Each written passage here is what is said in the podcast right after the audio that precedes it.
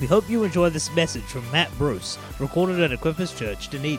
For more information, please visit equipperschurch.com. I love the Christmas season. Absolutely love it. I think I've been singing in the household pretty much every morning. It's the most wonderful time of the year. Nah, I'm just a Christmas fiend, eh? I love it. I hope you guys have been enjoying it as well, as much as I have been. Are we able to get a little more light up here? It's a wee bit dark. Thank you. So yeah, I'm an absolute Christmas fiend, not a Christmas Scrooge at all. Very much the opposite. I love everything. I love the tree decorating, the family times. What else do you do? Michael Bublé Christmas album. It's beginning to look a lot like Christmas. I love it. I love the turkey. I love decorating my house. Did that 2 months ago. Just drive past 59A Bologna Street when it's dark and you'll see how crazy I am about Christmas. Abby told me it wasn't allowed to go up till, when was it? The 1st of December. I think I had it up on the 2nd of November. So I absolutely love Christmas. It's my favorite time of the year for sure. But who knows, as Justine says, sometimes we can get a little bit too involved in the festivities or distracted by other things that we actually forget what the season was actually really about, you know, what Christmas was actually celebrating. And I know I've been getting a little distracted this Christmas. Who's done their Christmas shopping? That's worryingly only half the room. Half of you aren't getting presents this year. But I don't know about you, but I went to the Meridian a couple of times and it was crazy in there. It was like, why am I here? It was nuts. There's people everywhere. And I thought it's weird how you can spend an hour in the mall and after that hour you think you need everything.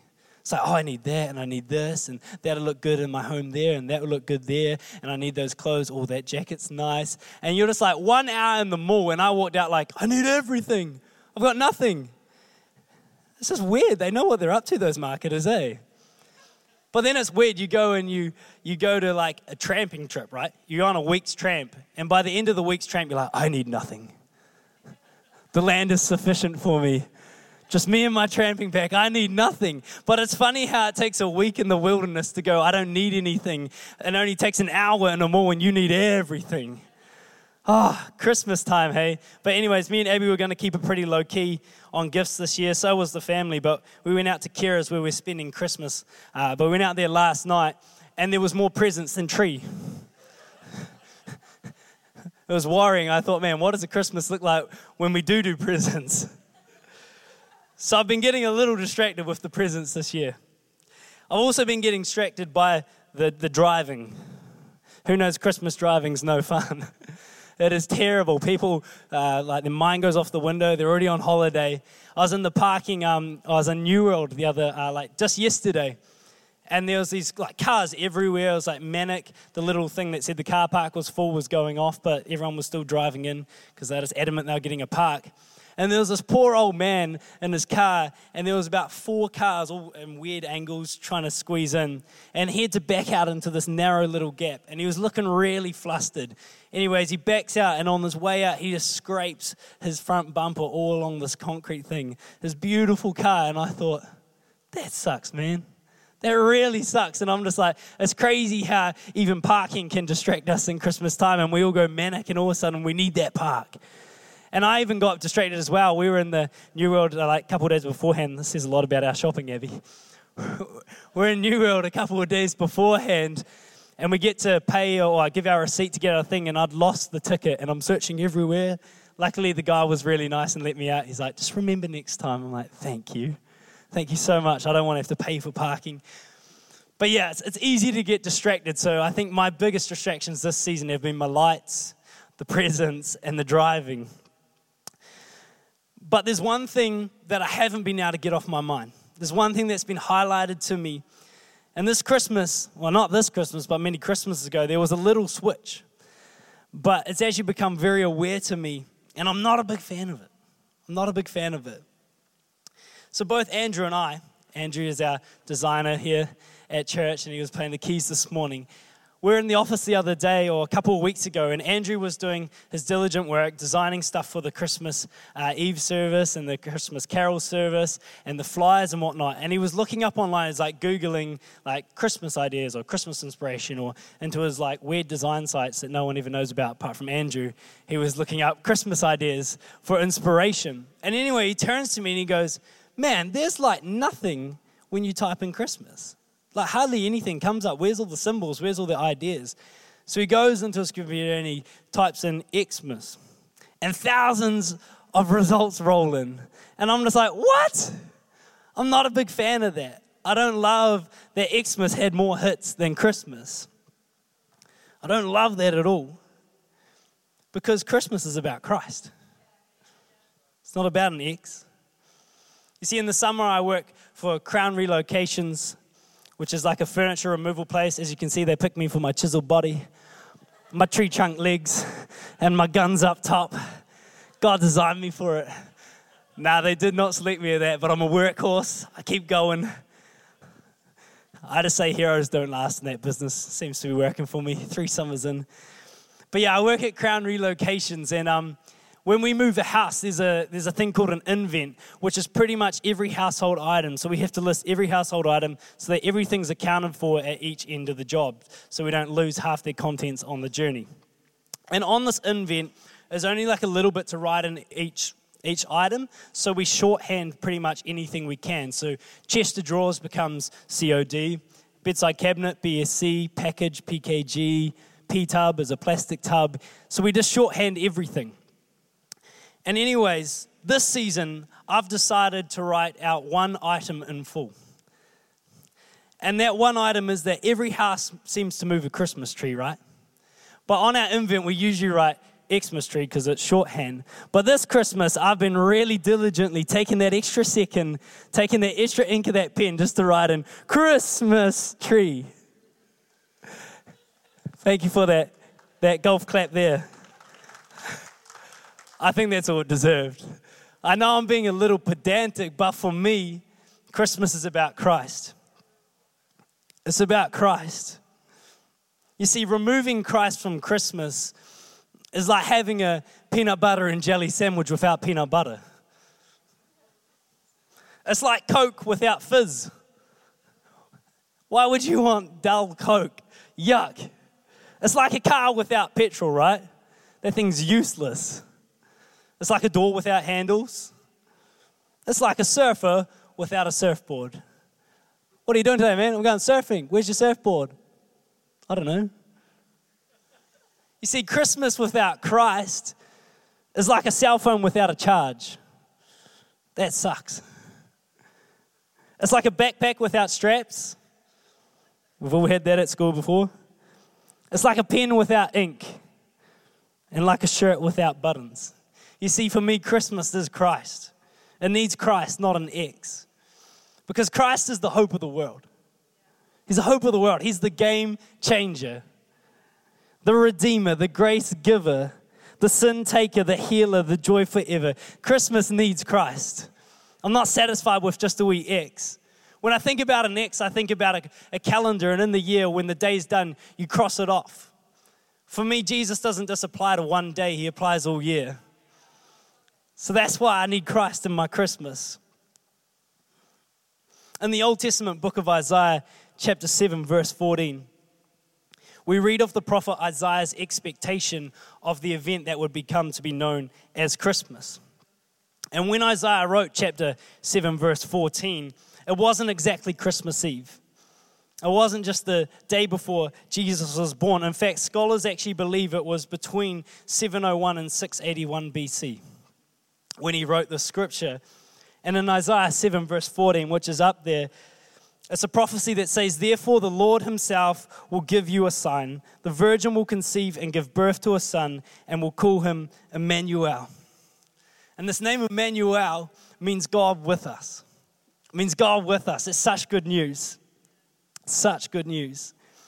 So about 5 BC, which is approximately 676 to 696 years later, after this prophecy was written, God's promise arrives in the form of baby Jesus, conceived by Mary the Virgin, fulfilling the prophecy. I find that amazing. Almost 700 years later, and thus we have Christmas. And we celebrate the birth of Jesus. The title of my short little sermon this morning is With Us Christmas. With Us Christmas. Emmanuel, God is with us. You see, the virgin will conceive and give birth to the Son, and they will call him Emmanuel, God with us. My thoughts are that if he came to be with me, then I'm not going to remove him and replace him with an X. If he came to be with me, I'm not going to remove him and replace him with an X. I'm going to celebrate Christ this Christmas. I hope that you will celebrate Christ this Christmas too. Let's turn to Matthew 1:18 to 25. I'll try to get out of the way of this one so you can see it. Awesome. When I read this, I actually thought this is like a 21st speech. Like every Christmas is like Jesus' 21st birthday because they tell the story of his conception and it's like, Mom, quit it. Half the room already knows this story. Can you share a different story? It's like, stop talking about my conception. It's weird. It's super weird, Mum. Stop it. I know it's my 21st, but stop sharing the story. It's kind of funny, yeah. It's like his birthday, but we always talk about his conception. So anyways, it talks about us. This is how the birth of Jesus, the Messiah, came about. His mother, Mary, was pledged to be married to Joseph, but before they came together, she was found to be pregnant through the Holy Spirit. Because Joseph, her husband, was faithful to the law and yet did not want to expose her to public disgrace, he had in mind to divorce her quietly. But after he had considered this, an angel of the Lord appeared to him in a dream and said, Joseph, son of David, do not be afraid. Take Mary home as your wife, because what is conceived in her is from the Holy Spirit. She will give birth to a son, and you are to give him the name Jesus, because he will save his people from their sins. All this took place to fulfill what the Lord had said through the prophet. The virgin will conceive and give birth to a son, and they will call him Emmanuel, which means God with us. When Joseph woke up, he did what the angel of the Lord had commanded him and took Mary home as his wife. But he did not consummate their marriage until she gave birth to a son, and he gave him the name Jesus. The Christmas story, so simple, yet so miraculous. And in verse 23, it said, the virgin will conceive and give birth to a son, and they will call him Emmanuel, which means God with us. With us, Christmas. A question I think we've all asked is, does having Jesus make a difference? I don't know about you, but I've gone through lots of life circumstances or I'm on holiday or I'm fishing and I'm like, does Jesus really make a difference? Does he actually matter in this season, or does it matter when I'm playing cricket that I have Jesus with me? And I really believe it does. I really believe having Jesus with us makes the difference. So I want to give you 5 things this morning that are better with Jesus and God. Because I believe that this Christmas and holiday season is going to be better no matter what we're up to if we have Jesus with us. Cool? So can I give you 5 things? I can. Fantastic. They'll be quick. Number 1, the celebration is better when Jesus is with us. The celebration is better when Jesus is with us. I don't know if you've ever gone to a dinner party where you have to bring something, but it's actually quite a test. It's a test of how well you know the other people, because you go to the supermarket, you're like, let's not get chicken. Kale really likes chicken and he's coming to the party, so Kale will probably bring chicken, so we won't bring chicken. And Abby really likes salad, so Abby's probably going to make a salad, so let's not make a salad. And Kira loves Coke, so she'll probably bring the Coke. And so you start going, rattling off things. You go, how can we get everything by working on what people like? But the problem with that is sometimes you arrive and everyone's expected everyone else to bring everything. And then it's like, man, where is everything? All we've got is 300 sausages. When we have our lads e-group, I actually make all the salads because I don't trust them.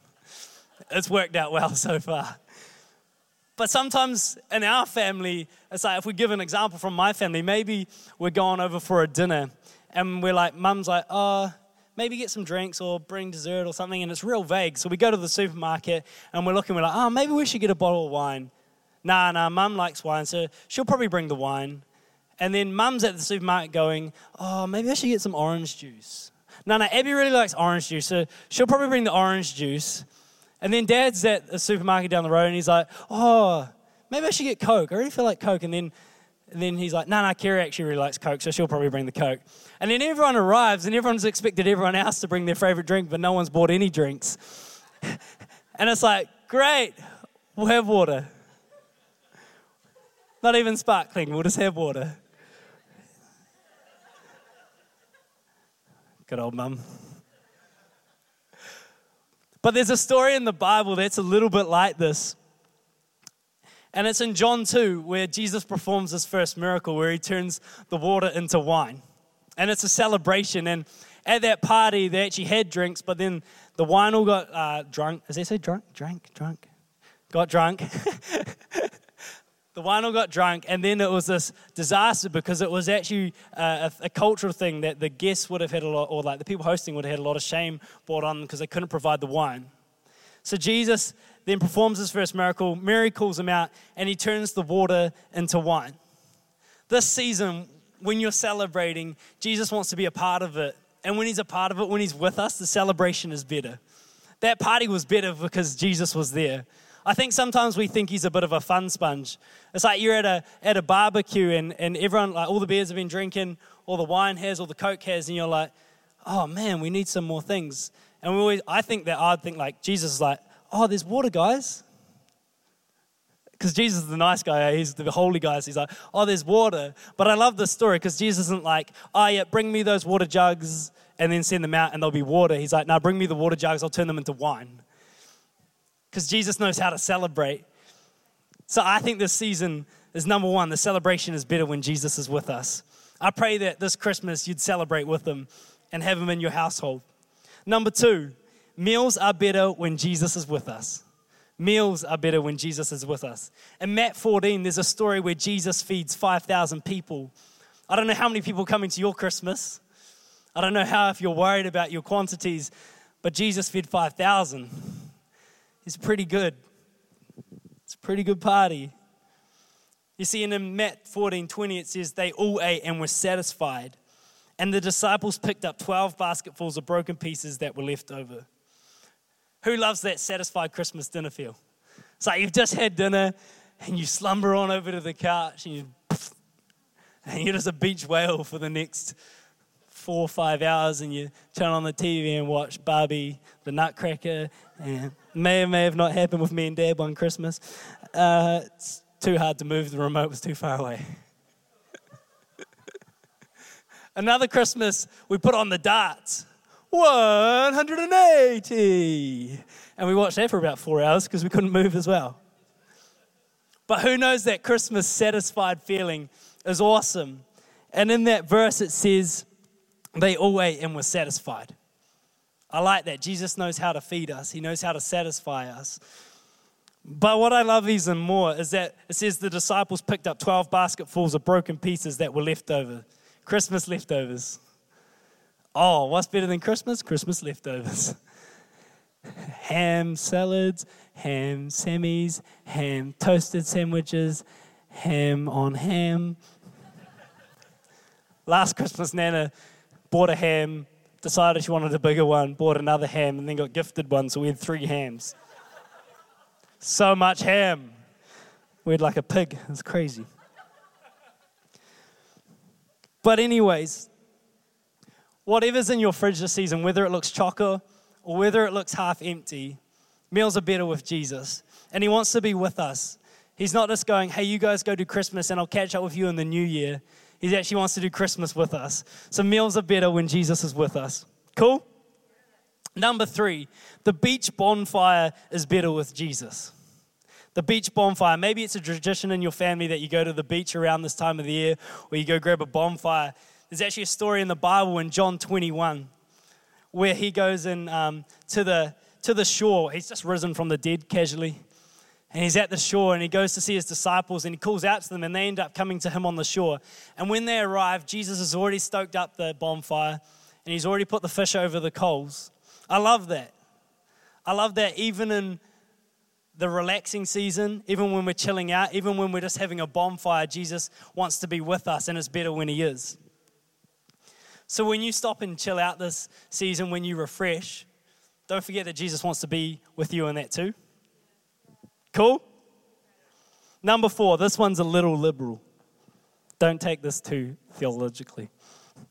Summer boating and barefoot water skiing are better when Jesus is with us. Just ask Peter. There's a story in Matthew 22 where Jesus walks on the water and he invites Peter to come on the water too, and Peter takes a few steps barefoot on the water there. Barefoot water skiing. He just didn't have a rope attached to the boat and no motor on the boat. But from this, what I take is that Jesus loves to bring us on adventures. He loves to go with us on adventures. He loves us to be trying new things, and he opens new pathways for us. And he specializes in the impossible. He's not just like, hey, what's the next logical step that most humanity takes? He goes, what's your calling? Where can I take you? So that as you adventure this summer, remember that Jesus wants to be with you and that he's going to open up doorways that look impossible, but he's equipped you to do it. Number 5, the last one. The hard circumstance and the whirlwind season is better when Jesus and God are with us. This is a big one. The hard circumstance and whirlwind season is better when Jesus and God are with us. In Matthew 8, there's a story when the disciples are crossing over and the storm comes into the lake and the waves are throwing the boat to and fro. And Jesus is asleep in the boat, but he's still with them. And anyways, they're freaking out. They think they're going to die, so they go wake him up. They go wake him up, and he calms the storm, which I love. And he says, "Ye little faith," but then he calms the storm. And it wasn't a criticism. It's just going, hey, guys, remember who's in your boat. Because who's in your boat gives you a fair indication of whether it's going to sink or not. He's the one who's going to hold it fast. So this season, if your Christmas looks a little stormy, if family situations are looking a bit strained, if job situations aren't looking certain after this Christmas, if houses aren't looking like they're coming into place, or there's anything that's happening, don't forget who's in your boat. He can calm the seas. This next thing I absolutely love. In 1 Kings 19, 11 to 12, hopefully it comes up. I love this. Then the Lord said, "Go out and stand on the mountain in the presence of the Lord, for the Lord is about to pass by." Then a great and powerful wind tore the mountains apart and shattered the rocks before the Lord. But the Lord was not in the wind. After the wind, there was an earthquake, but the Lord was not in the earthquake. After the earthquake came a fire, but the Lord was not in the fire. And after the fire came a gentle whisper. And this whisper turns out to be God. He wasn't in the earthquake, the fire, the wind, but he is in the whisper. And why does God whisper? Why does anyone whisper, right? You only whisper when you're close. You only whisper when you're close. Our God is near us. Come on, our God is with us. He's close enough to whisper to us. He's not distant this Christmas. If he can whisper to you, it means he's in close proximity. It means he's with you in the storm. It means that all those things that pass through, he's close enough that he could whisper and you'd still hear him. I love that. That's how near he is to us. With us, Christmas. No matter what your season looks like, whether good or bad, whether celebration or disappointment, Jesus and God is with you, and the presence makes a difference. Presence makes a difference. My favorite verse that led me to a true, meaningful relationship with Jesus is John 10:10. I love this. My first journal I ever wrote had this as the key scripture to it, and everything was put around it. It was incredible. And John 10 says simply, "I've come that they may have life and have it to the full." In some version, it says life abundantly. I love that. There's so many people who think religion crushes everything, who think that faith is the absence of fun. I just allude to this scripture. I've had the best time. I'm living life abundantly. I'm living life full. And what's even better, there's more out there. It's not just about me having fun in my 20s. It's about me having fun all the days of my life, because there's fullness in his name. I love that. So some of my illustrations or my 5 little points may have sounded a little silly or up for interpretation. But truly, I believe that when Jesus is with us, all aspects of life are better. And he's interested in all aspects of life. Recently, me and Abby have been going through a time where there's a little bit of uncertainty, a little bit of wilderness around jobs, around a house, around just anything that's really stability. And we've been really praying, but I haven't felt like I've had many answers. But Raylene, Pastor Raylene, I love Pastor Raylene. She's awesome. One of the greatest encouragers, and she always prays. And when she says she's going to pray for you, she's going to pray doubly for you. It's not like, I'll pray for you when I remember. It's like, I'm diligently praying for you. But anyway, she came to me just this week, and she said, Matt, how's the job situation going? And I told her, I was honest with her, I'm like, I got no idea. Absolutely no idea. And she just gives me some wisdom and then tells me, hey, I'm going to go pray for you. I'm like, thanks, Raylene. Anyways, an hour later, she comes down to my office and she goes, Matt, what are you dreaming of? What are you dreaming of? And I'm like, told her what I was dreaming about. And she said, God's given you those desires for a reason. So don't forsake them and don't neglect them because of the need for a job security. And I'm like, wow, that's great. And then she said, we're just about to go into our weekly prayer meeting with our incredible prayers who pray for our church every week. Ruth, incredible. I love you guys. Thank you so much for the diligent prayers that you have for all of us. And they go pray, and Raylene comes out, sees me in the kitchen. It was like a day of seeing Raylene. Raylene pops and sees me in the kitchen, and she has a word for me, and she just says to me, hey, Matt, I saw a picture, and I just saw God take your hand. And then I didn't actually hear the rest of the prophecy because all I needed to hear was that he took my hand because he's with me. He's not just waiting at a destination going, Matt, where are you? What are you doing? Where are you? You're meant to get here by this time, by this reckoning. Why aren't you looking at all those things? He's like, no, I've got your hand. I'm going to walk you through the season. It meant so much just to hear those simple words. So good. But anyway, she gives me this prophecy, and then she gives me a book. She's like, I was meaning to give you this book, and it's called Experiencing the Impossible, and it's by Bill Johnson. And it's like a wee devotional. So it's based on hope, love, and faith. And each day you read one of the devotionals, and it has that theme. But anyways, a couple of days beforehand, I'd begun writing my sermon and thinking about, hey, what does Christmas mean to me, and what's God really been talking to me about? And it was this whole with me thing. Anyways, I started reading this book, and I'm into day 2, and it was incredible. The devotional was on Christ being with us. I love that God can surprise us. No matter where we are in our faith journey, he can surprise us. It's amazing how much he cares. I don't get it. I'm like a speck of dust, but he cares so much. He sets up things and people in my world just so he can have a relationship with me, just so he can encourage me. So I'm going to read you just what it said. It is in page 19. You guys can read this book later. It's awesome. So it was called The Presence of the Lord Upon Us Positions Us for Miracles. And the start just says, many times throughout the Bible, the Lord spoke to his servants saying he would be with them. Sometimes he even described it this way, the Spirit of the Lord came upon them. I once made a list of every such encounter recorded in Scripture. I found an interesting truth. Whenever the Lord said he would be with someone, it meant they had just been given an impossible assignment. Whenever the Lord said he would be with someone, it meant they'd just been given an impossible assignment. That's awesome. Moses, he says, I'll be with you, Moses. Moses has to lead people out of slavery, out of Egypt, cross the river, cross the sea. He does all these incredible things, but it's because God's with him. He just received an impossible assignment, but God says, I'm with you. What about his successor, Joshua? Joshua has to go take a land that has a fortified city and giants surrounding it. It sounds pretty impossible to me, but God says, hey, I'm with you. I'm with you. Don't worry. What about Gideon?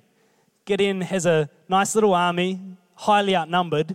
Jesus halves it, chucks even more soldiers away. He's like, the odds were 2 in your favor. I only specialize in the impossible. So I'm giving you 300. But he says, I'm with you again. And that makes a difference. And then the disciples with the Great Commission. I don't know about you, but the Great Commission seems a little scary. It's quite big. Some would say impossible. But he says, hey, I'm with you, disciples. I'm with you. Love it. Maybe you feel like you've been given an impossible assignment. Maybe you've received some bad news, or your situation looks like it's never going to resolve. You just don't know how it's going to come together. But don't fear, because if you have an impossible assignment, then God's going to be with you. He doesn't give impossible assignments without being with us. I love that. So good. He's close enough to whisper. Close enough to whisper. You see, Jesus had the most impossible assignment ever. Tom Cruise couldn't solve this one.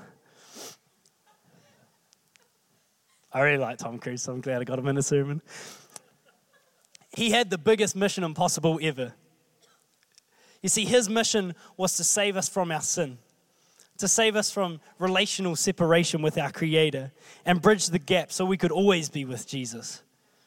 I'm so thankful that he chose to be with us, that at Christmas he came, and he came onto this earth, and he took on our earthly limitations, and he lived a perfect life.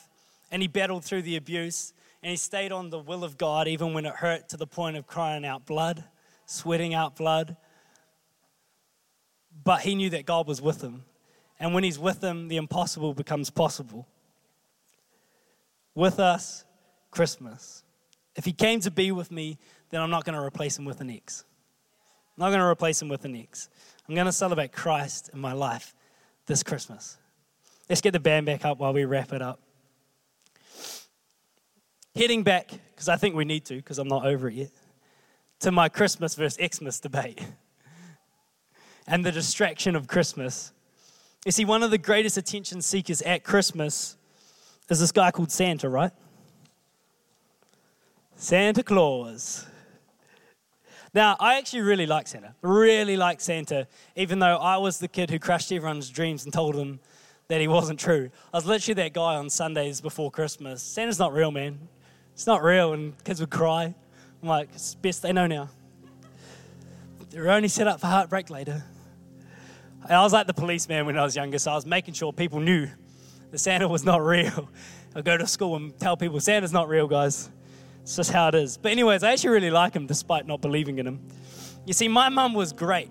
She's hilarious. I asked her when I was younger, I was like, Mum, why don't we do Santa? Like, why don't I ever get presents from Santa? And she just looks at me and she says, there's no way that Santa's getting the credit for my present that I bought you with my hard-earned money. My name is going on that present from Mum. From Mum. Mum's bank account. Santa did nothing. I'm not writing his name on it. Useless. I love my mum. She's awesome. She's so great. I think that's a great philosophy. Don't give this guy in a suit credit. So I actually really like Santa. I like watching Christmas movies with him. Polar Express, quite a goodie. I like the New World ads, speculating about Santa working at New World. I love seeing like Santa decorations everywhere, because it's quite joyous, right? So I'm not against Santa. But here's the thing with Santa. Santa only visits once a year. He just comes once a year. And his gifts are conditional. Were you naughty or nice? Just visits once a year, and his gifts are conditional. Were you naughty or nice this year? Did you behave this year, Matt? Ooh, no present for me. But I know a man called Jesus. And unlike Santa, he doesn't just visit once a year. His promise is in his name, Emmanuel, God with us. And not only that, he's given us his advocate, the Holy Spirit, so that he's always near me. I love Jesus because his gifts and provision in my life are not conditional or dependent on my behavior. They aren't even reviewed year by year. It's not like, hey, what did Matt get up to in 2017? What did he get up to in 2016? What is he going to get up to in 2018? Nah, I always find my name on a list called the grace of God. Every year, year after year, no matter what, through and through, no matter if I've sinned more than I ever have, no matter if I'm more disappointed than I've ever been, no matter if my faith is actually growing smaller than a mustard seed, I find my name on a list called the grace of God. I love that. I love that. And I like to think that Jesus is always giving me gifts. He doesn't wait for my birthday or Christmas. He's giving me peace when anxiety strikes. He's giving me love when I'm still working on my sinful tendencies. He's giving me patience when frustration and retaliation want to come out at my expense and others. He's given me provision in all seasons. God once said to me when we were a bit tight financially, he just said to me, Matt, you may go through seasons of more and less, but you'll always be in a season of enough. I love that. Because sometimes we judge God's provision on whether we're in overflow or whether we're just don't even know where it's going to come from. But I love that God's constant, his character's steady. So he says, you'll always be in a season of enough, man. Maybe it looks like less to you. To me, it's enough. I love that. His provision in all seasons. He's helping me to not fear the unknown or others. Weird how we get so scared of each other, eh? He's giving me truth when I can't find it. He's igniting joy when the enemy wants to depress. He's lighting the path when it's dark, and he's strengthening my knees when I'm weak. I don't know what you're going to receive this Christmas, but I'd probably give it up for all of those. I'd probably give it up just to know Jesus is with me again. Because when he's with me, it changes everything. I love when we sing, Holy Spirit, you're welcome here. Because it's not just this weird, kooky person. It's not this little spirit. The Holy Spirit brings with him the gifts of the Spirit. When I'm welcoming him, I'm welcoming in joy. I'm welcoming in peace. I'm welcoming in love. I'm welcoming in self-control. It's not just about a name. It's about the gift it brings. I love that. My Jesus knows how to give gifts. I think he's the best gift giver ever. And it's really up to us whether we want to receive them. It's really up to us. I love that unlike Santa, Jesus doesn't break and enter into anyone's house through a cheeky chimney-like entrance. Santa's good at that. He's like, where's the most random place to enter this house? The chimney. I'll sneak in there. You see, Jesus is bold enough and loves each one of us enough to stand at the front door and knock. He's bold enough to do that. And he stands there knocking even if we don't open up. He stands there with love even when we open the door and all we yell at him is abuse. But he stands there. I love Jesus because he doesn't try to sneak into anyone's life. He isn't devious or misleading. He simply stands at the front door and lets you decide whether you want to answer or not. I think that says a lot about his character. So often in this world, I feel like we get fooled into things. How can we present this image, or how can we sell this thing with the best misleading stuff ever that's not too misleading, so it still meets the Consumer Act, but you want to buy into it, right? But I love Jesus. He's not like that. He's literally lights himself up with Christmas lights, stands on your front door, makes sure you can see him, knocks as loud as he can, because he's not worried about rejection. He's worried about giving you love. I love that about Jesus. He's not like Santa. He's not just trying to get in, get out, drop the present. Come on, why don't we stand to our feet? This Christmas, God's with us. He's with us always. Emmanuel, God with us. Come on, and I believe Jesus makes life better. I believe he makes life better. I believe he created fun. He's not a fun sponge. He created fun. And I believe he's interested in adventure.